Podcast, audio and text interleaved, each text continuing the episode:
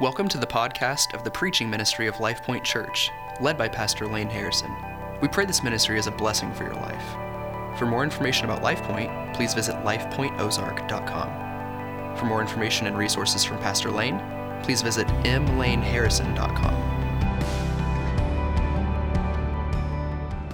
Well, take your Bibles this morning and open to Genesis chapter 38. Genesis chapter 38. I want us to look this morning at a contrast of two lives Judah and Joseph. While you're turning there, I'll introduce the message today. You know, one of the most disheartening events of this whole season that we find ourselves in has come most recently for me. And it's in the most recent, what I would call the implosion of one of the most brilliant and greatest Christian apologists of this generation, as over the last several weeks, the secret double life that he had been living for so long became full knowledge, public knowledge, and the worldwide ministry is now crumbled and will likely close and not exist again. All of that to be said, he reduced a lifetime of ministry to nothing more than sin's inevitable end abuse, lies, deception, destruction. And it reminds us that you can have all the right answers and still get undone by the one iniquity that you neglected to deal with in your heart. You see, what you love most will define you last, whether in this life or in death. And what I want us to see today is that Jesus blesses the one who walks in integrity with steadfast love and favor, but the crooked will fall. I confess to you today, today's message is a heavy message. It's a heavy message for all of us. There are none of us that are outside of the scope of what we are discussing today.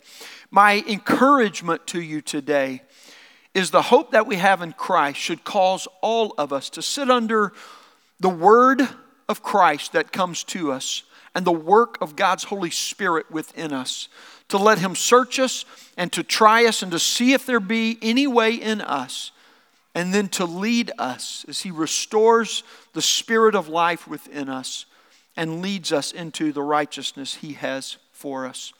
Genesis chapter 38, verses 1 through 6. I want to read these verses as we begin today, and we'll begin to be introduced to this man named Judah. It happened at that time that Judah went down from his brothers and turned aside to a certain Adullamite whose name was Hira. There Judah saw the daughter of a certain Canaanite whose name was Shua. He took her and went into her, and she conceived and bore a son, and he called his name Ur. She conceived again and bore a son, and she called his name Onan. Yet again she bore a son, and she called his name Shelah. Judah was in Chezib when she bore when she bore him. And Judah took a wife for his firstborn, and her name was Tamar. Let's pause there for a moment. Due to time, I'm not going to read the entirety of the passage, but we'll walk through it as we look today. Genesis chapter 38 introduces us to the fourth and the youngest son of Leah, Jacob's first wife. And as we will see with the youngest son, what we learn of him will be no better than what we learned of his older brothers. Reuben, who internally created a great immorality within his own family, and also Simeon and Levi, who just a couple of chapters ago we saw destroyed a whole city out of vengeance and taking matters into their own hands. And here we are to Leah's fourth son, Judah, and it tells us he went down from his brothers and turned aside to take a wife. And that wife bore to him three sons Ur, Onan, and Shelah. In time, he went and took a wife for his firstborn son, and her name was Tamar. But when he gave Tamar to his son, it tells us that Ur was wicked in the sight of the Lord, and the Lord put him to death. And so Judah goes into his second son, Onan, and tells him, Go and take your brother's wife, as was the custom of that day, and have children, so we'll have someone to carry on the name. But it tells us that as with Ur, Onan was wicked in the sight of the Lord, and the Lord put him to death as well. And then Judah tells Tamar to wait until his youngest son reaches the age of marriage, and then he will give her to him. And Tamar is left in the house to remain a widow. In time, it tells us that Judah's wife dies. And after his time of grieving ends, he goes down to a city named Timnah because it's sheep shearing season. Say that quickly three times. Be careful. You need to understand something about sheep shearing season. It wasn't just about the shearing of sheep, it was a season of cultic activity that was highly sexualized. It was worship of the Canaanite gods and participation in the Canaanite cults. And because of this, what transpired, though it was the celebration, it was kind of like harvest season for sheep herders. But in the midst of this, many people had come into the city. There was great celebration. Money seemed to be aplenty because they had just gotten paid for the shearing of their sheep. And you can imagine all that was taking place in the midst of the cultic activity. What do we know about this? We know this was a place that God had forbid his children to be because they were not to intermarry and they were not to participate with the Canaanites in their cultic practices. And yet that's where we find Judah. Well, Tamar learns that he is gone. And so she's grown hopeless that she'll ever have a child by Sheila, uh, Sheila, Sheila, I'll get it right eventually. And takes matters into her own, own hands. She changes out of her widow's clothes, puts on a veil, and goes down to the road that goes to Timnah knowing a lot of people will be there, and likely she can find someone there to have a child by. Now, Tamar's actions may be morally questionable. And there's room for argument in that. But here's how we should read the scriptures in this light. The text provides us no commentary on the rightness or wrongness of her actions, and therefore we should accept the narrative of the story as it is presented to us because the point of the story is not Tamar and her actions. Okay? And so we continue. Judah begins to return home and sees her, but does not know who she is. But what verse 16 says is that he turned to her at the roadside and propositions her. He has no way to pay at the moment, but he offers her a goat. She agrees. But he tells her, Since I can't pay you right now, I'll leave a pledge. What should I leave you? And she says to him, Leave me your signet, your cord, and your staff. Now, if you want to put these in modern terms, the modern equivalent would be a man leaving his wallet, his keys, and his smartphone. His life got left into the hands of a stranger. You, you see how deeply Judah is taking himself here. He agrees, he goes into her, and she conceives, but unbeknown to him. Later, when he sends payment by his servant and asks him to retrieve his personal items, the servant goes but cannot find her because Tamar has gone, returned home, and put back on her grieving widow clothes. When the servant comes home and tells Judah, I couldn't find her, Judah says this, and I quote, Let her keep the things as her own, or we shall be laughed at. You see, I sent this young goat, and you did not find her. And so Judah confirms with his servant that he tried to make the payment, but he couldn't find her. Judah was more concerned about the integrity of his payment for his act of immorality than he was letting anybody know it. Because he said, just let her have the stuff. Otherwise, somebody's going to find out. We'll be mocked. So he was, let them, he was happy to let the matter go to avoid public shame. And how convenient it would be if only our sinful indiscretions would disappear that easily as well. Three months later, Judah is told that Tamar is pregnant, and he is outraged over her immorality. How dare she? Is what he is thinking. As a matter of fact, he is so outraged that he orders her to be brought out and burned for the evil atrocity she has committed. And what we understand about the, the, the law of that day, while death was a fit punishment for the offense of immorality and adultery, burning as the form of death was exceptionally cruel and, and had no bearing upon the law being executed correctly. So we see that his outrage leads him to incur a much harsher punishment on her wrongdoing than should have been done, even by the law of the land. Before she goes, she sends back his personal items and says, Take these to Judah and tell him these belong to the father of my child. Well, you can imagine he was humiliated. In that moment, he admits his guilt, and this is what he confesses that he had actually withheld his youngest son from her and forced her into the hopelessness that caused her to do what she did. You see, Judah's brokenness remains on him. That's what the text leads us to understand about him because it says he did not know her again. And Judah's attempt to hide his own shame now had left him exposed in public humiliation, the very thing he tried to avoid in covering it up. Chapter 38 ends with Tamar birthing twins named Perez and Zerah. Actually, Zerah was to be first and Perez second. This is the, uh, the second of only two sets of twins that are born in the scriptures. But it echoes to us the first set that we've already seen Judah's father, Jacob.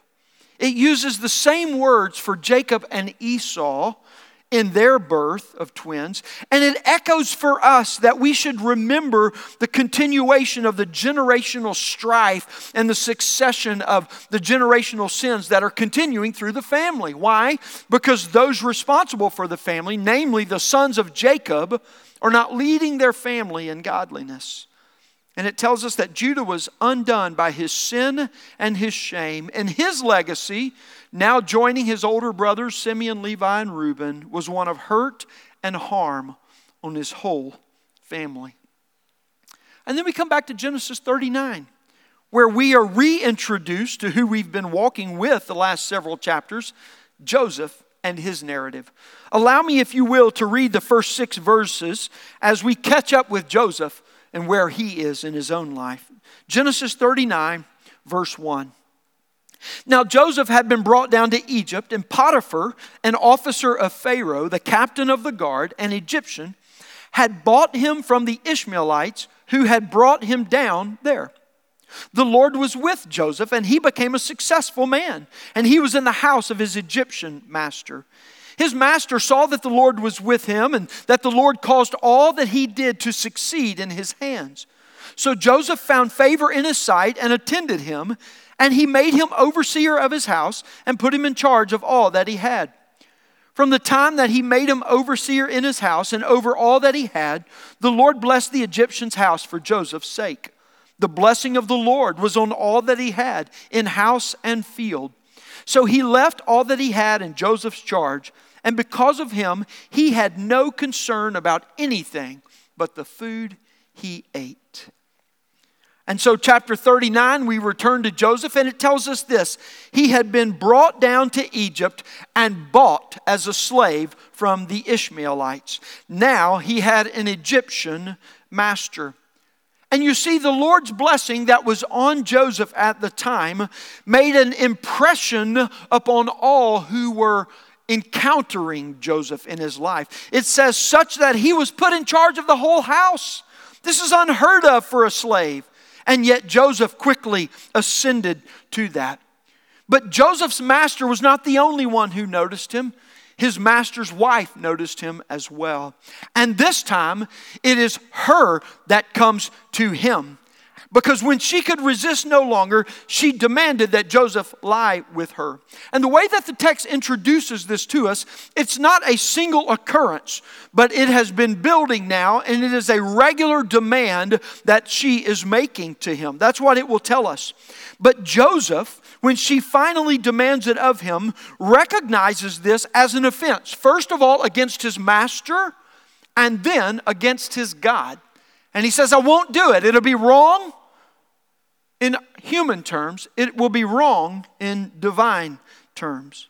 But that was not a compelling reason for her. She was unbothered by that. And the text says, day after day, she continued to make this demand of Joseph.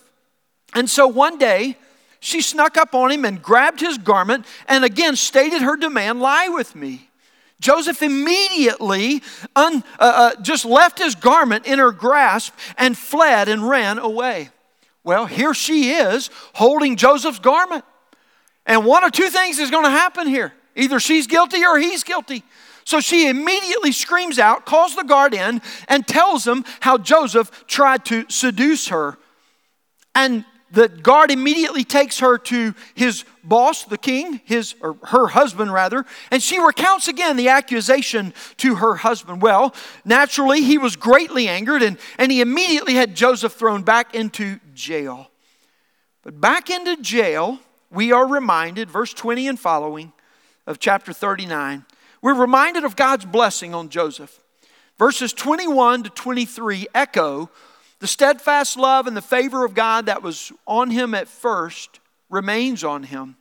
And again, in time, he is raised back up to lead the whole jail so that the head jailer worried about nothing. This is what the scripture says. But the Lord was with Joseph, and he showed him his steadfast love and gave him favor. That word for favor in the Old Testament is a word you can understand of as God's grace. God's grace. You see, beyond only descriptive, these verses define Joseph's life.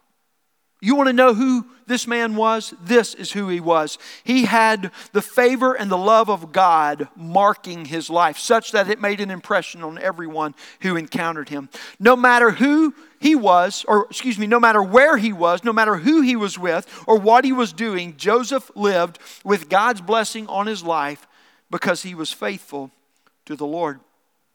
Now, when we look at these two chapters together, the first thing we have to ask is this where did chapter 38 come from?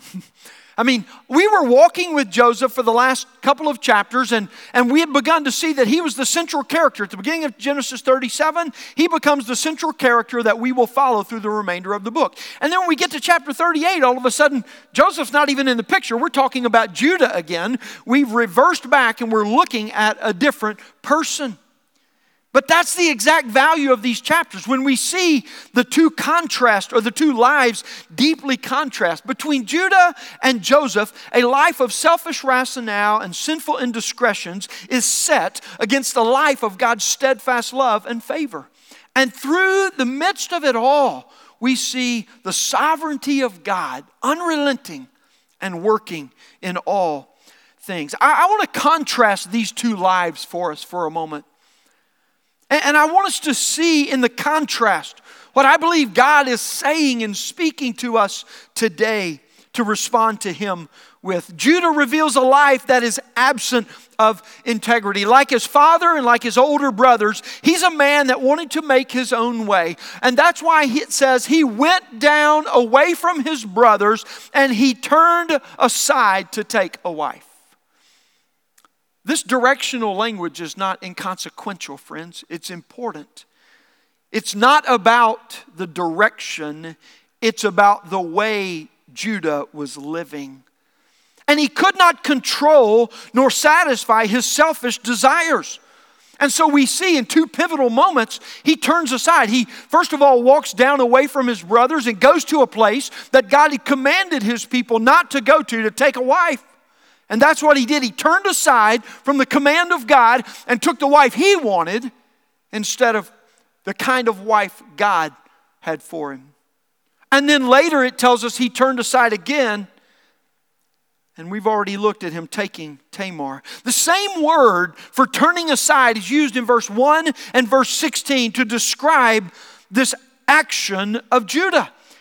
It's the sense of changing orientation or changing direction. In other words, he had the favor of God because, after all, he was the son of Jacob, who was the, the, the living promise of God leader as his father. But the picture that we're getting of Judah is one of directional and orientational shifting continually. It is one of Judah living like a drunk driver, swerving recklessly after pleasure after pleasure, but never finding it. And the only thing that Judah went straight into was his next sinful desire. And because Judah walked selfishly and sinfully, it was everything and anything and everyone that became his master. What did we see? He had to control every situation. So he knew the outcome of it. He had to manage every conversation. Remember what he said to his servant? You saw here, I tried to pay her, but she wasn't there. It's not my fault, it's on her, not me. Or it's on you because you couldn't find her. Right? Don't miss those little phrases at the end. He had to blame somebody else because to him that was the only way to get rid of his own guilt. And what we see is that Judah lived a pattern of turning aside from what he knew was right. And let's be honest, let's just be real about this for a moment. In so many ways, we see the big ones, but in so many ways, I guarantee you, just as we do, Judah convinced himself it's really not that big of a deal here. It's, the small, inconsequential matters, right? But those things became big matters and led him to self destruction. Hear me, friends. In Judah's life, we see this the absence of integrity always inebriates to forsake biblical teaching, gospel doctrine, and spirit led conviction for sinful actions. You say, why do I use the word drunkenness and inebriation? Because the New Testament uses it because drunkenness and inebriation tells us something outside of us is controlling us. And that's what sin does. We are slaves to sin outside of Christ. And as long as we remain outside of Christ, we will always remain a slave to our sinful desires. But we will never find the satisfaction nor the pleasure that they promise to us. Now, Joseph, on the other hand, reveals a life of integrity. Verse 2 of chapter 39 tells us the Lord was with Joseph. His life was marked by steadfast love and favor. And even though, listen to this mirrored language, even though Joseph was brought down and bought, right? So, where Judah walked down and turned away of his own volition, Joseph was brought down and bought. Circumstantially, it was imposed upon him.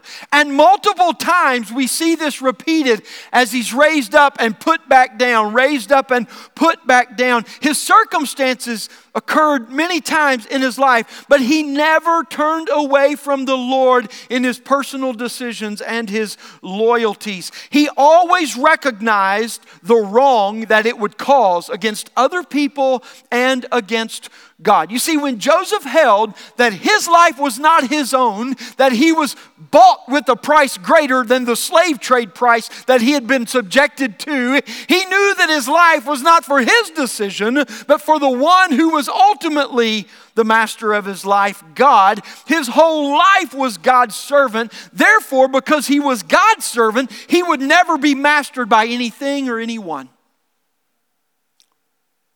And in Joseph's life, we see that integrity leads one to walk straight by this one guiding conviction that what is right before God is good for others and for all people. It is good for life and for all people. You see, Genesis 38, we look back, has a conspicuous absence in it. There is no mention of God's intervention in the life of Judah. And I mean, goodness, chapter 39 is defined by God's intervention on the life of Joseph, is it not? And this is important. Why? Because the lineage that we are introduced to in chapter 38 will actually become the lineage through which King David will come as a grandson of Perez, and through whom another king will come Jesus Christ. Some might ask, you know, if God is sovereign in Judah's family, and he's still sovereign today, why should I have to worry about how we live? Why does it matter? If God's going to do what God's going to do, why does it matter what I do? That's a good question, except for we often ask it without the intent of listening to what the scripture would teach us about it. And the answer is in the contrast that we see here. Because Judah harmed and hurt everyone by his sin. He perpetuated what his brothers, what his father, what his grandfather had already perpetuated a carnage of bad relationships, of bad decisions, and bad actions, and condemning of anyone that was even so much as associated with him. But Joseph, Joseph blessed everyone, both those directly connected to him and indirectly associated with him. It tells us the whole house of Potiphar was blessed because of Joseph's work and presence in it. Judah lived a life of cursed brokenness, sinfulness. Joseph, a life of blessing through which all were blessed. You see, friends, God will accomplish His will, but we must remember He is not indebted to favor anyone who walks outside His word. God will accomplish His will, He is sovereign, but He is not indebted to favor anyone who walks outside of His word, not even those He intends to use. Christians are called to live as a blessing to others by the steadfast love and the favor that God has bestowed on our life. This is what it means to live as a Christian. There are no small number of definitions of what people would claim to be defining of the Christian life in our day and time.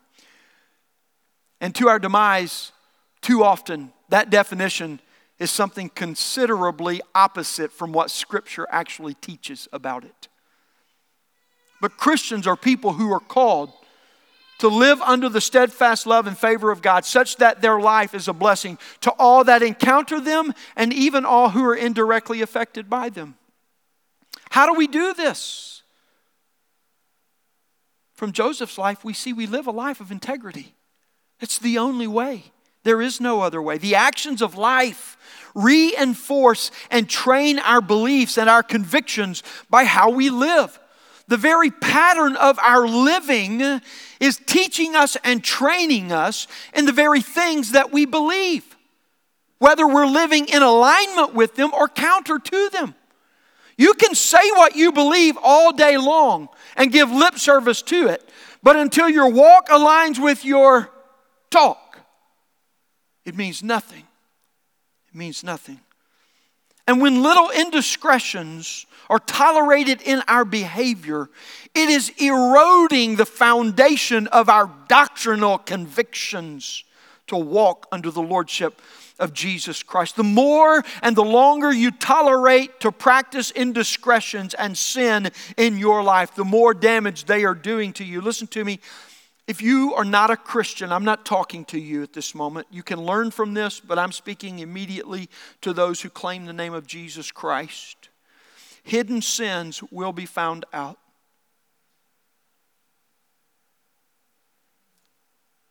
Do not take these things lightly and do not let the small darknesses hidden deep in the recesses of your heart cause you to believe they're just for you. God sees you. And yet He still loves you. And it's those little indiscretions He wants to wipe completely clean from you.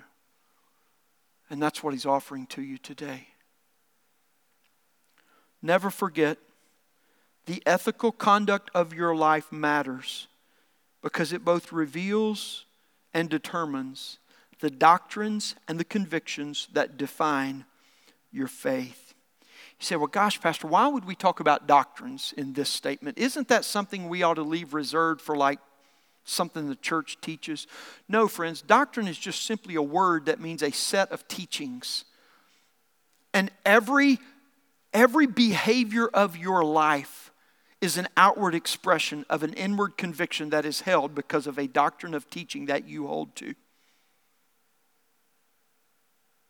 So when you see the sinful acts of your life, you can know there is some belief, some doctrine of teaching that you are holding to that you believe to be more true than what God has said. And I tell you, it is that wrong teaching that the gospel of Jesus Christ wants to open up, wipe away, and replace with the truth of His Word and the light of what He wants to do in you. When you walk with the Lord, He leads in His steadfast love and favor. When you turn away, you become prey to every temptation along the way.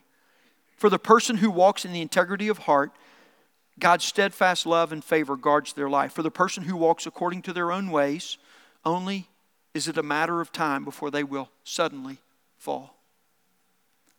When we repent, we turn from sin and we turn from self to obey God's commands. We cast off, if you will, the yoke of sin and we take on the yoke of Christ to walk in the integrity of his freedom. That's why Jesus teaches in Matthew chapter 11, verse 28, he says, Come, all who are weary and heavy laden, come to me and find rest for your souls.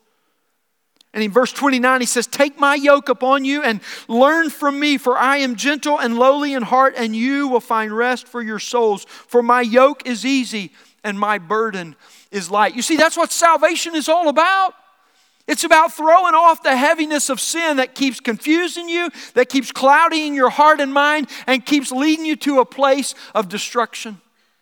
The, the guilt and the shame is just, it's so heavy and it's so hard. And Jesus is saying, You're never going to get rid of that on your own. You will either be a slave to Jesus or you'll be a slave to yourself in sin. That's what Judah's is teaching us here, friends. I mean, Judah was not an ignorant man. He was not incapable of things. He accomplished a lot in his life. The problem was he believed it to be more than it could really do for him. How many of us are being deceived by that very idea of our own lives? Jesus says, if you trust in me and repent of your sin, I'll take that yoke off of you and I'll put my yoke on you. And I'm going to tell you what, Joseph was a far happier man as a slave to Potiphar, as a slave to Potiphar's slave, than Judah ever was walking around a quote unquote free man making himself. You see that? I'm praying that the Spirit of God will give us eyes to see that for each one of us today. Paul says of this yokel exchange, if you will, taking off the yoke of sin and putting on the yoke of Christ, seeing your life not as your own, but having been bought with a price by the blood of Jesus Christ. That now you are a slave to Christ and the joy that it brings. Paul says, For freedom, Christ has set us free. Stand firm, therefore. Do not submit again to a yoke of slavery. Every time that temptation takes hold of you and wants to grab you and demand you to come into it, leave the garment and run for your life. You know, that's the best counsel Scripture gives in the face of temptation. Don't try to outthink it, don't try to outmaneuver it, just get away from it. Run. Run.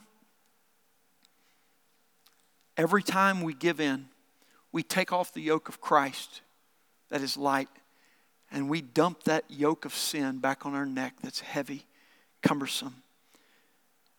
Friends, I, I encourage you today to walk in the integrity that only Christ can bring. And integrity in Christ, it brings freedom to our life by three blessings.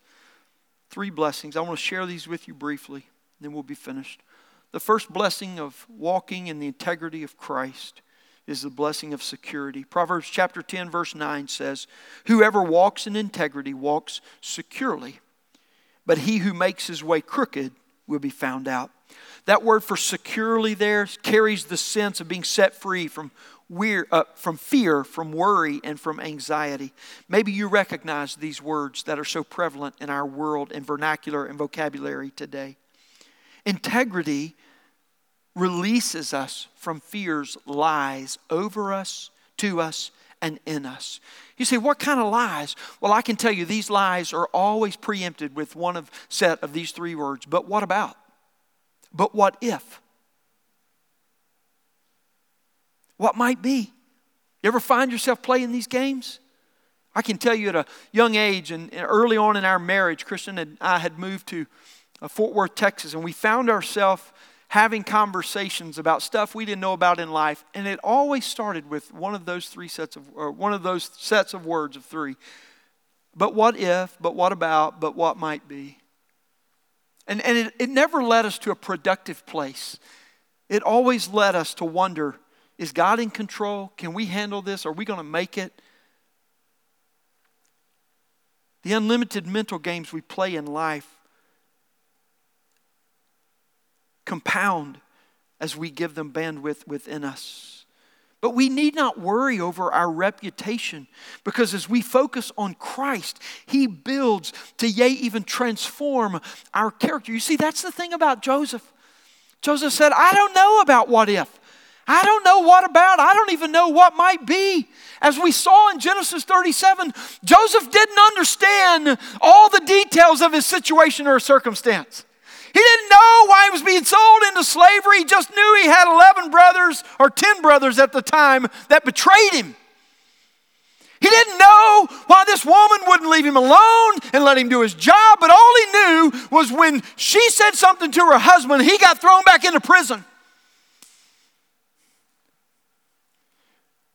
But it didn't matter because he was led by one guiding conviction. What God has said is right will be right for me regardless of what the world says about it. You see, integrity, friends, is the security of our life as we walk with Jesus. The second blessing of integrity is guidance.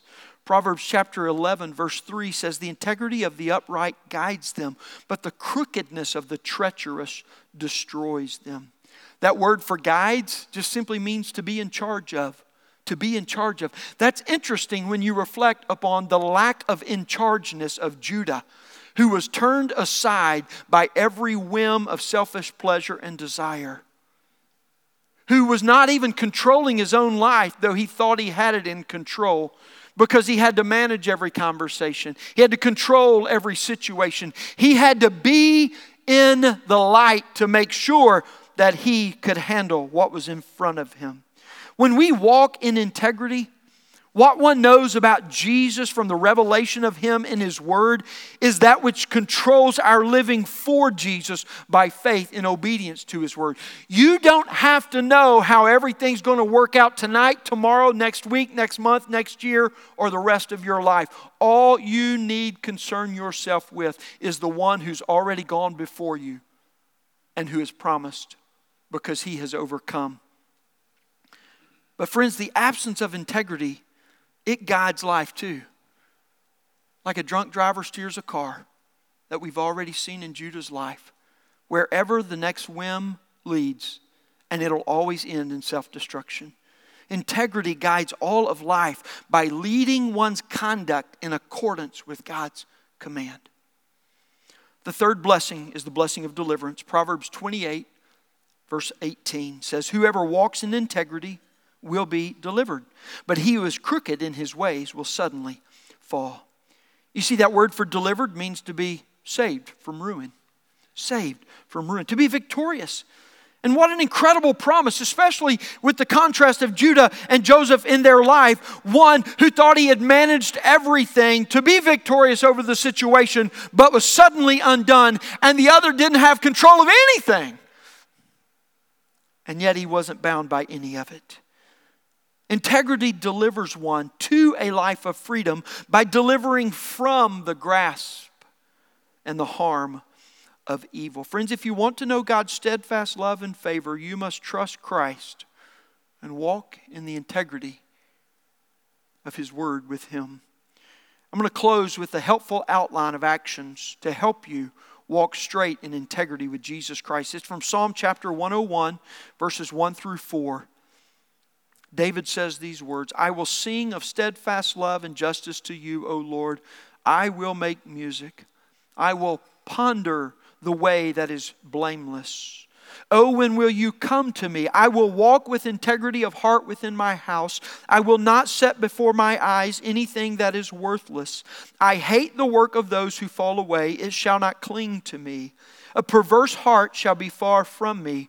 I will know nothing of evil if you'll just take a few moments later today, tomorrow morning, and maybe each morning the next week, and for however long the Spirit of God guides you to, focus on the verbs of each phrase and ask God to place the steadfast love and favor of His loving kindness upon you, and by His grace to lead you in these ways, you will find that He places within you as well the integrity of heart to walk according to the light and the truth of His Word. A life of integrity resonates and ponders God's ways and His goodness in Jesus Christ to walk in integrity. Then it commits to it and flees from everything that doesn't align with it. Jesus blesses the one who walks in integrity with steadfast love and favor, but the crooked will fall. Let's pray.